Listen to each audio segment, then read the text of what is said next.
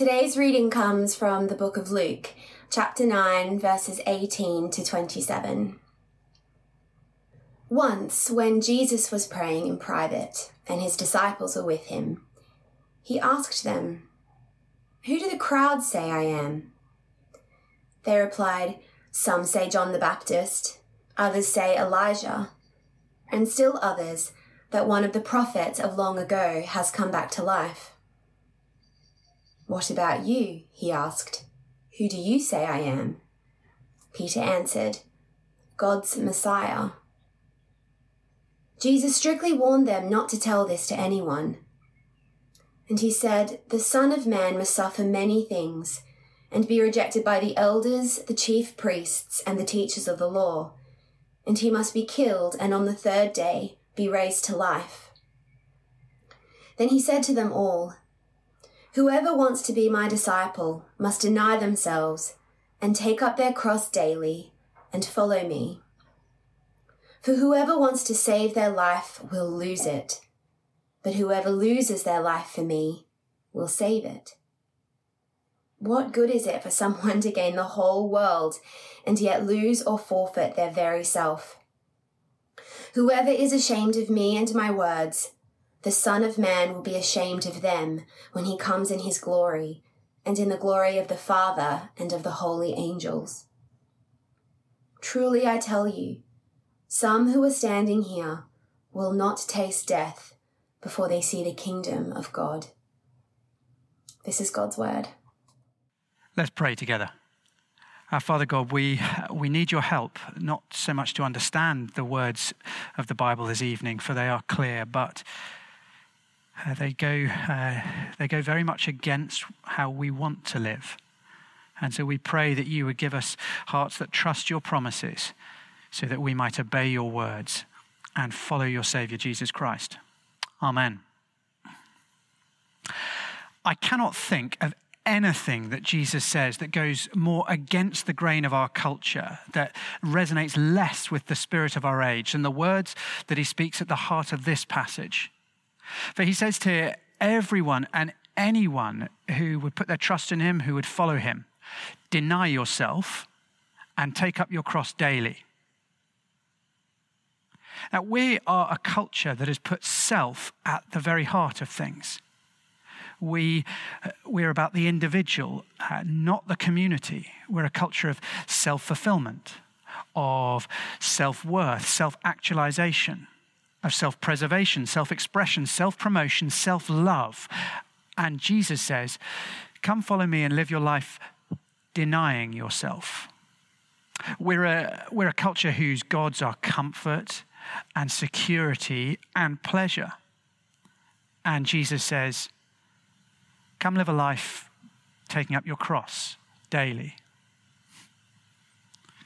Now, we're told to avoid public transport at the moment. So I've been on my bike a little bit more. And uh, last week, I found myself cycling into a really strong headwind, and it was just about impossible to make any progress on a trendy fixed gear bike and being very catastrophically unfit. It was just about impossible to keep going. Now, the wind of our culture blows with hurricane force against Jesus' teaching here, making it very hard for us to obey. And that proverbial wind blows inside the church as much as outside the church. So, so we Christians, we've domesticated and dumbed down Jesus' words. We've, we've turned self denial into giving up processed sugars or social media. Bearing your cross is uh, putting up with a, with a bad back without complaining too much. Or we've decided that actually there's a scale here, and you can decide how much you want to buy into what Jesus says. You, you can decide quite how much you want to, uh, to deny yourself and how much you want to give things up. But I hope that tonight we will see quite how radical and uncompromising Jesus' teaching truly is. So, why do it? Why do it? Why give up yourself, give up your life to follow Jesus? If you don't have a clear answer to that, then you will never cross the threshold and put your trust in Jesus. Or if you do, then your Christian life will be marked by a joyless resentment that just makes the years drudgery and toil. The answer that we find in this passage is do it, take up the cross and deny yourself, because both you and others will gain far more than you will give up in eternity, but also, but also actually in this life too. You see, it's not a choice between uh, deny yourself or find fulfillment, between choose comfort and choose misery, choose life or choose death. Those are easy choices. It's the choice between when do you want to receive those good things and who do you look to to provide them. Jesus calls us give up what you have, give up what you can get with your strength, and trust instead in Him, in what He provides all that we need in this life and far more than we can even begin to imagine in the eternity that is to come. Now, this is the climax of the, uh, the early part of Luke. Uh, Jesus has been teaching and working in the up north in his home region of Galilee. And his teaching and his miracles have been building up this picture of who he is. And finally, finally, in verse 20, the, the penny is dropped for the disciples, and Peter declares, You are God's Messiah. He, he's understood Jesus is the long promised Savior King who has come to rescue us from sin and from death. Now, the focus shifts from who Jesus is to how he will carry out his mission.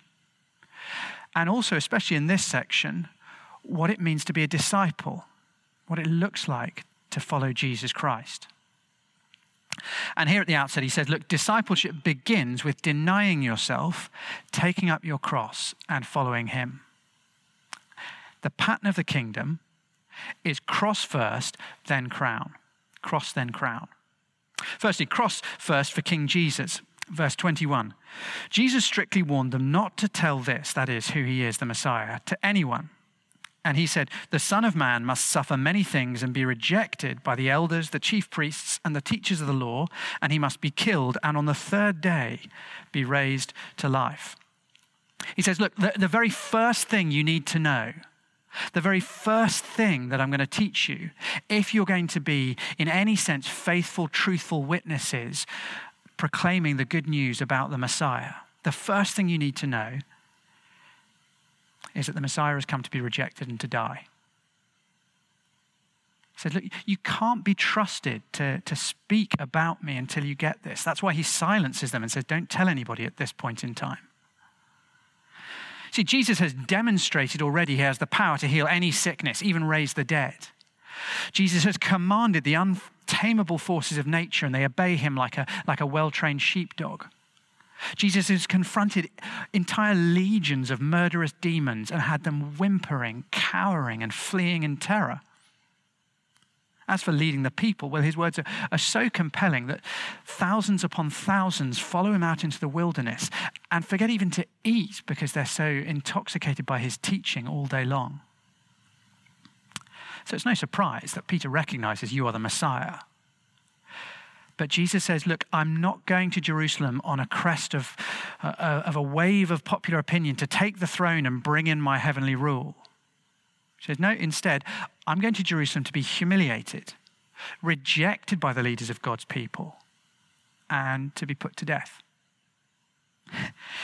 it just makes no sense actually when you think about it. it it's like uh, imagine you meet somebody, you think, oh, I kind of kind of recognize you. I mean, you could be a relative. I haven't seen people for so long in lockdown, but uh, oh no, it's Jeff Bezos.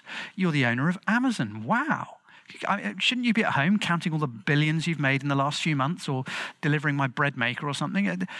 And he, he says, "Oh no, I, am just off to court to be declared bankrupt." What? Uh, it just it just makes no sense. Okay, why is it that, that Jesus can't just take the throne and establish his kingdom now? He's been showing he's got the power to do it for nine whole chapters. Well, if Jesus established his perfect rule of justice, of peace, of health, and of life right now, he would have to get rid of everything and anything that causes misery, pain, or evil in this world. You see, the, uh, the good God, the just God, must punish all that is wicked, must get rid of all that causes suffering if he's going to bring in his perfect kingdom. And if we're honest, in our different ways, that means not a single one of us can claim we would have a right to be part of that kingdom. See, Jesus knows the only possible way for him to get rid of evil without getting rid of us is for him to absorb the consequences of our evil behavior. To, to take the punishment we deserve for our, our hatred, our selfishness, and our perversion, to take all the punishment deserved by that upon himself on the cross so that we can be forgiven and transformed and welcomed into his kingdom.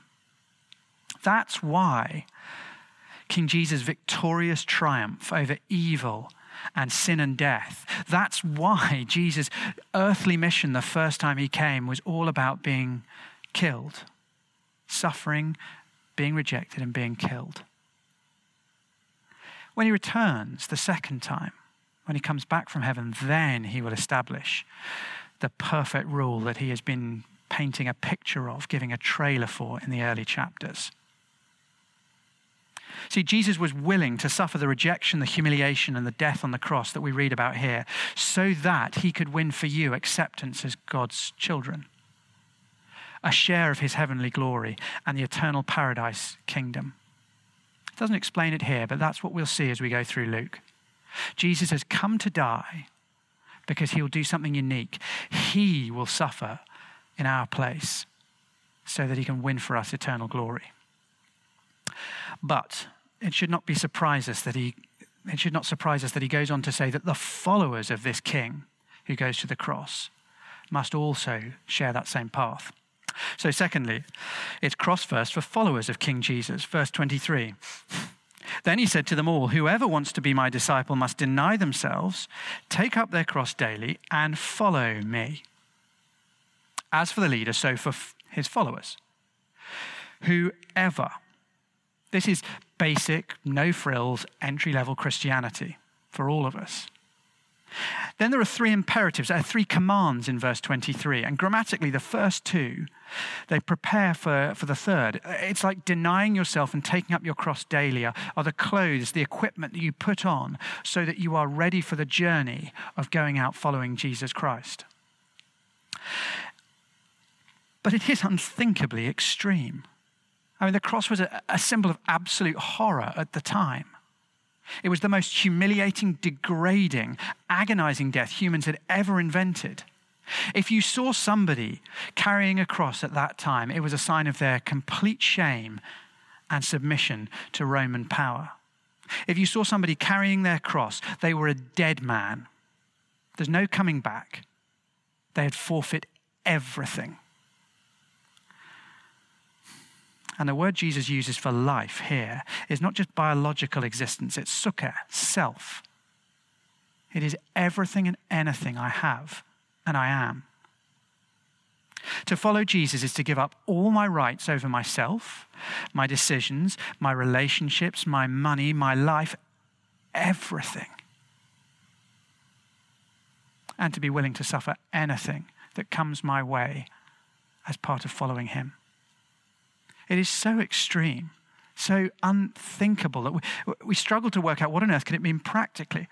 Well, sometimes and in some places it means literally dying for Jesus Christ, giving up our physical life. Uh, that's true even today in, in many parts of the world, actually.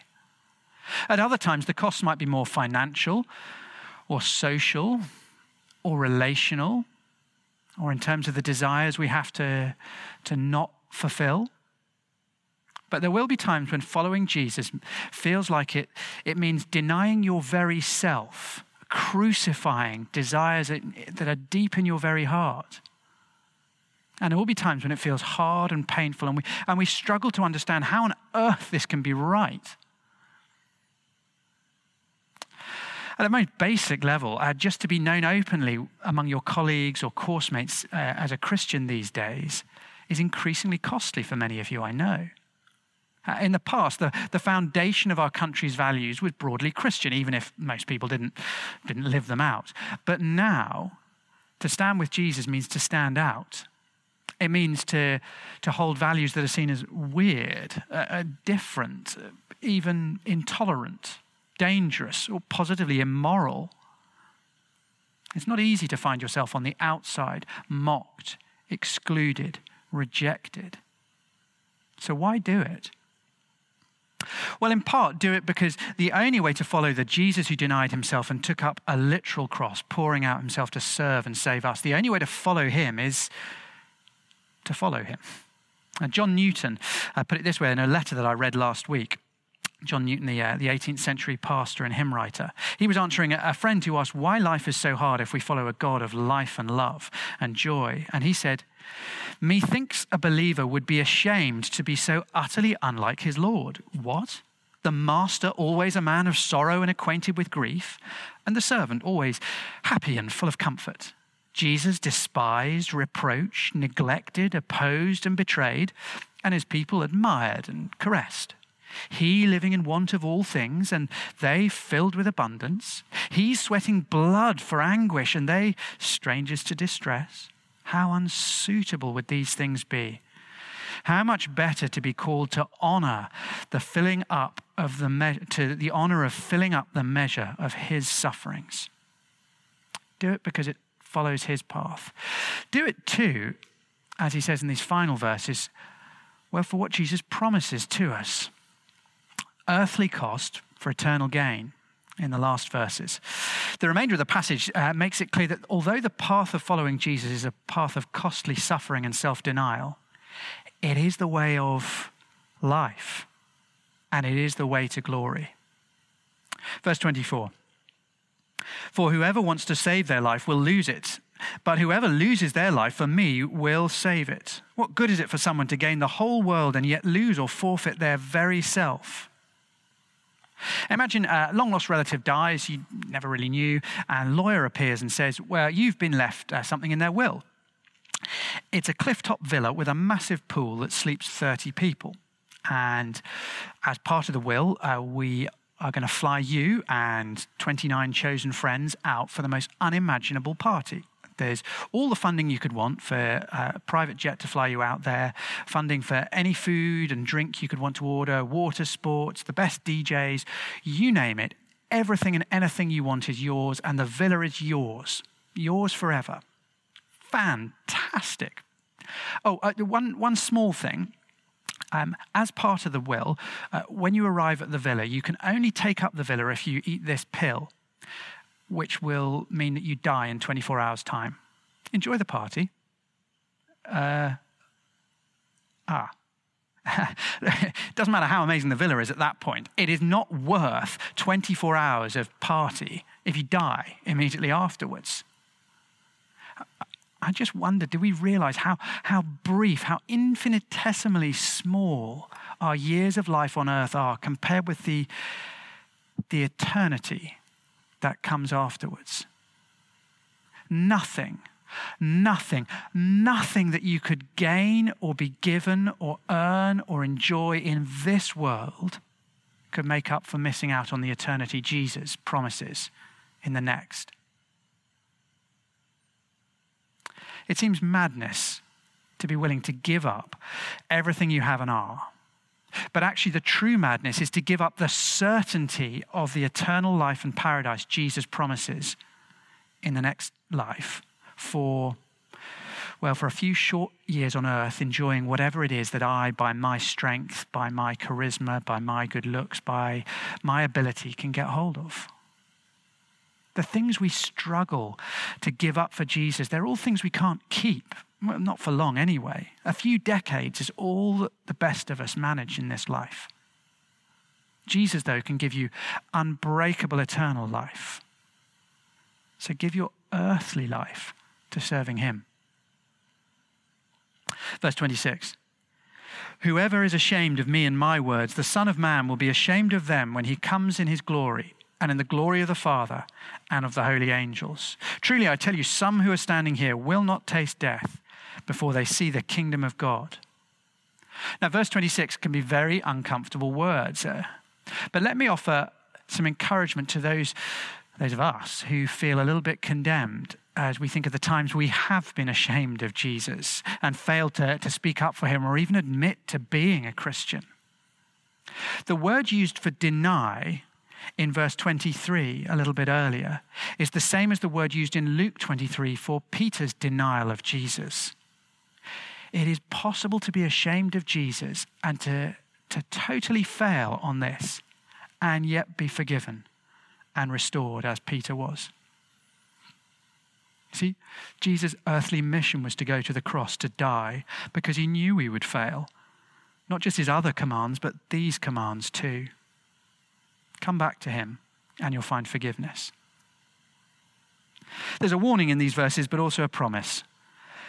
The warning is don't be ashamed of Jesus in spite of the cost. The promise the promise is eternal life and glory, the glory of the Son of Man, this great divine ruler with universal authority from Daniel's vision in Daniel chapter 7.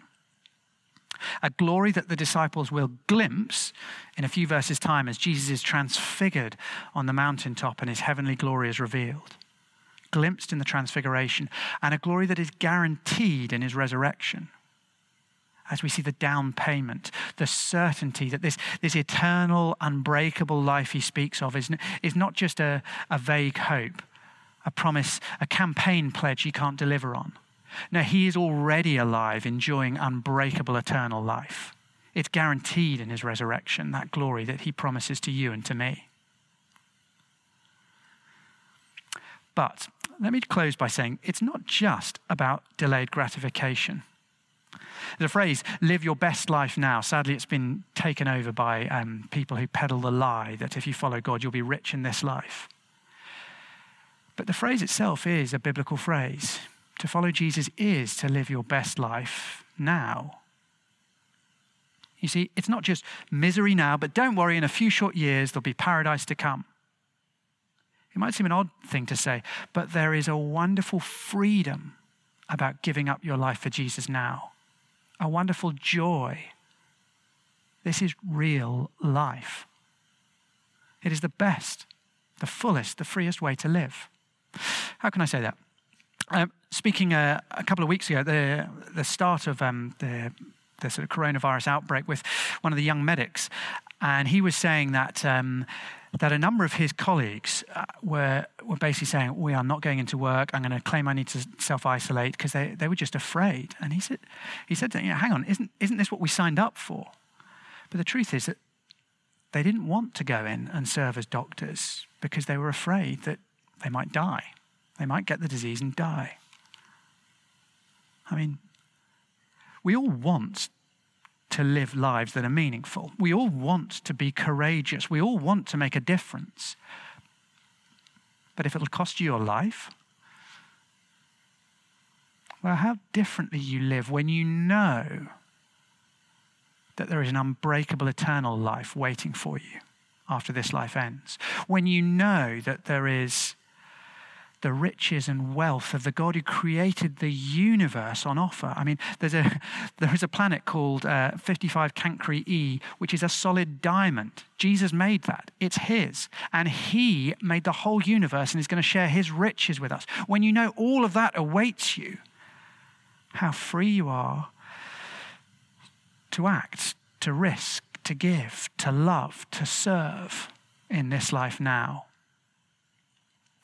In giving up our lives to follow Jesus, we become the people God intended us to be generous, courageous, open handed, open hearted. We can do all those things because we know that He will give us eternal life.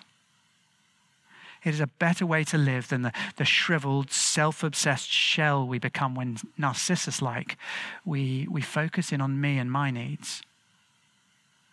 In other words, in giving up ourselves, we know the freedom to become more like the God who has made us in his image. This week, uh, the evangelist and apologist Ravi Zacharias died. And he said these words about Jesus, which really struck me as I was preparing this talk. I came to Jesus because I did not know which way to turn. I remained with him because there is no other way I wish to turn. I came to him longing for something I did not have. I remain with him because I have something I will not trade. I came to him as a stranger. I remain with him in the most intimate of friendships. I came to him unsure about the future. I remain with him certain about my destiny. Whoever loses their life for Jesus will save it. To deny ourselves and to go the way of the cross will never be an easy path for any of us. But it is the way that keeps us away from the destructive dangers of proud self sufficiency. It is the way that keeps us drawing closer and closer to the Jesus who walked this path before us and calls us to follow him from heaven.